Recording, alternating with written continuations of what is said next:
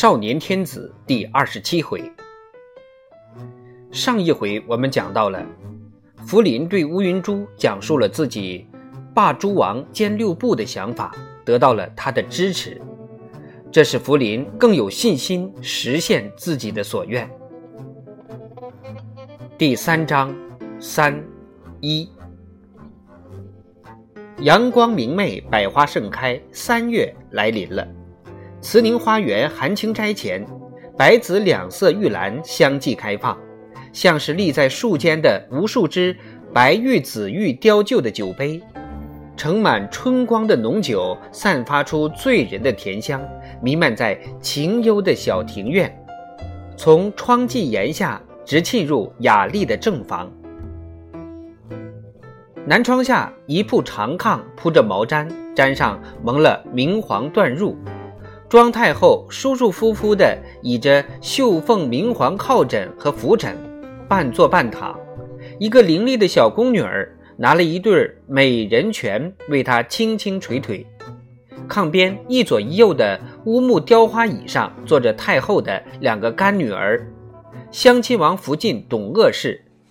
太后左右现在称她乌云珠格格，和定南王孔有德的女儿。被称为四真格格的孔四贞，孔四贞今年刚十五岁，长得很漂亮，但眉梢高扬，粉面含微。和乌云珠一比，她多些武气，少些文气；多些娇气，少些劲气。由于她到底还小，仪态表情中常带着些令人爱怜的娇憨。她正在讲着桂林城破，他父亲临死前的情况。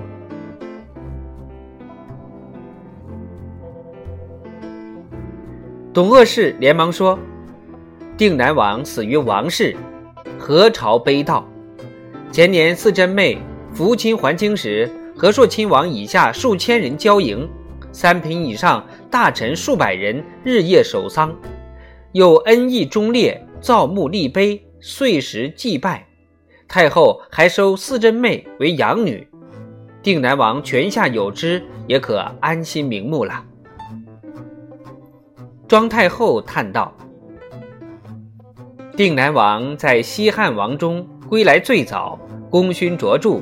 靖南平南部出自定南门下，死得太早了。”他心里的另一句话不好出口：“孔有德若在，吴三桂就会受到牵制，不至于如此显赫。如今平西王的威势已经成为庄太后的一块心病了。”他转而笑道。四珍小小年纪生长王府，倒不娇养。我看你马上功夫不弱。父王整日催促我们兄妹练武，说天下未定，骑射不可放松。我们从小都开的弓放的箭，文墨上却没功夫，不像乌云珠姐姐是个才女。太后笑道：“你们俩一文一武，都可算是一时难得的女中英杰。”吴云珠，你骑射功夫怎么样？吴云珠望着窗外发愣的乌云珠一惊，茫然望着太后的笑脸。四珍出声的笑了，说：“姐姐，你的心飞哪儿去了？母后问你骑射功夫如何呢？”乌云珠连忙下跪，先请太后免失仪之罪，然后答道：“孩儿骑马尚可，武功不行。”太后笑道：“哪个怪罪你？不过你可真有点心神不定呢。”乌云珠低头说：“昨夜失眠，至今还觉正冲不安，母后恕而不恭。”太后轻轻喔了一声，看看他，不再说什么。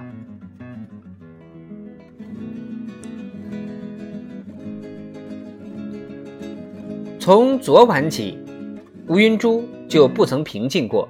他知道福临要在今天把江南十家狱和霸诸王兼六部这两件大事批下议政王大臣会议，这是福临亲政以来的重要关头。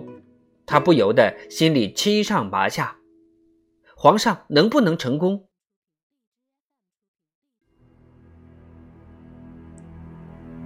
太后正在静静地听四珍讲述，忽然抬起手，微微欠了欠身子，说：“四珍，别说话。”孔四珍吃惊地闭了嘴，垂腿的宫女也停下双锤。屋里屋外，宫女太监屏息凝神，一个个都凝固在前一刻的那个动作上。他们发现太后在侧耳听着什么，神情很专注。屋里一片寂静，春风掠过窗外的玉兰树，花朵落地，发出轻微的扑嗒扑嗒的声响。吴云珠小声说：“母后。”是落花。哦，太后笑笑，重新倚倒在靠垫上。我还以为你们皇兄来了呢，也该下朝了。他眉头微微聚拢，有些担心的样子。四珍哼了一声，撒娇的扭扭身子。人家讲东讲西，卖力不讨好，都那么心不在焉。额娘和姐姐都有心事。他瞟了一眼乌云珠。一脸娇嗔，把嘴撅得老高，逗得太后不得不笑。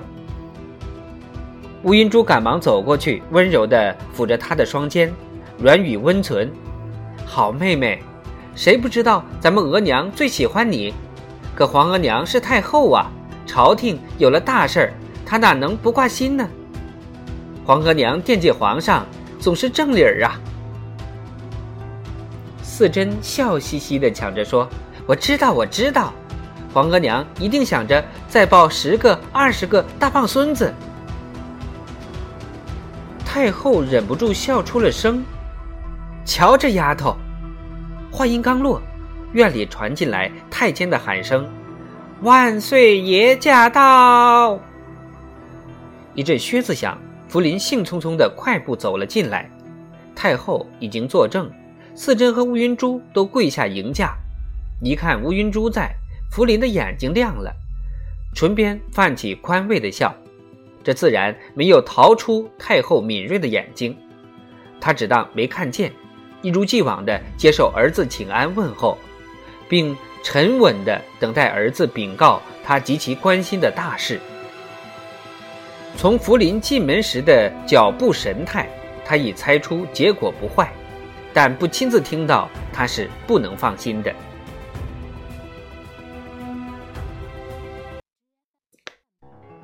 福临请安完毕，他已经抑制不住自己的兴奋，眉飞色舞、指手画脚地说下去了。额娘真没想到事情会这样顺利。涂海提出江南石家玉不实，王贝勒大臣急得面红耳赤。乐尔锦坚持原意，说他父亲定案无误。涂海拿出许多证据和诬告者的供词，乐尔锦可什么也拿不出，只好认输。额娘，我原以为霸诸王兼六部一定会吵翻天，哪知事情全然出我预料。安郡王乐乐先请解任，并且盛赞此举明智，于社稷有利。康郡王杰书随着安郡王，鳌拜极力赞同。老臣索尼没有作声，也没有反对。这么一来，其他议政王大臣顺水推舟，议的结果全如儿意。太后点点头，说：“皇儿平辈的亲王、郡王中，以魏望而言，除了以亲王嫉妒，就要数乐乐。嫉妒南征来回，众人自然就尊重乐乐的意见了。议政王大臣索尼资历最老，鳌拜军功最著，难得他们对皇儿如此忠心。”福临高兴得像个孩子，坐立不安地走来走去，直搓手指尖儿，恨不得跳起来才好。太后笑笑说：“不要高兴得太早，还会有麻烦。”福临和乌云珠脸上的笑意几乎是同时闪没了。福临急忙问：“怎么呢？为什么？”太后安慰说：“不要急，兵来将挡，水来土掩。”慢慢对付就是了。哦，乌云珠、四珍，我们说的你们都明白吗？孔四珍显然什么也没明白，连连摇头。乌云珠的表情和福临那么合拍，这就是太后证实了一开始就存在心头的疑问。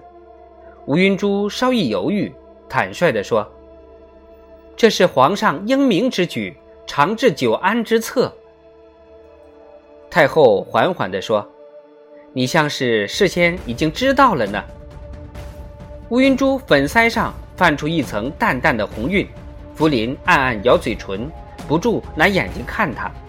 他不看福临，照直说：“禀母后，几天前在这里遇到皇兄，皇兄说起过。”太后问：“那时候你就这样说的吗？”是。庄太后皱皱眉头，心中滚过一阵激荡，不由得十分感慨。这样有才识的女孩，又是皇儿痴心所爱。当初没留在宫中，不然真可以是福临的贤内助了。庄太后内心疼爱乌云珠，但她又必须顾念亲情和皇室的厉害，不得不用各种办法防止福临和乌云珠的过分亲近。现在看来，他的防范没有效果。他是过来人，只要看看两个年轻人的眼睛，还有什么不明白的？那不是什么天子龙目、王妃凤眼，那就是互相钟情的十八岁少男和十七岁少女的眼睛，美丽、纯真、火热。太后正在暗自搓探，坤宁宫首领太监进来禀告。皇后想请乌云珠格格到坤宁宫讲诗作画，求太后恩准。太后笑了，说：“乌云珠，将来你要成为本朝的曹大家了。”乌云珠躬身说：“孩儿哪里敢当？”太后笑着说：“既然你嫂子下请，就去吧。姑嫂们在一处说说话，把你的灵气儿、文气儿传给他些个。”乌云珠登上坤宁宫四名太监抬的便辇，出了慈宁花园，走到空旷的御道，风很大。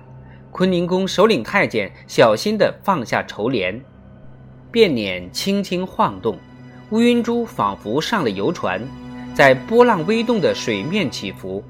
他慢慢闭了眼，福临便又一次出现在他眼前，不，不是现在的，而是四年前。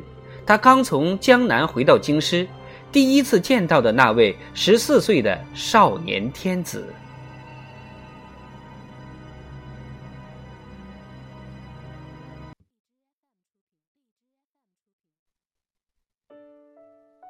八旗人家的格格是很贵重的，他们都有一次当秀女入宫应选的机会，都可能成为尊贵无比的贵妃。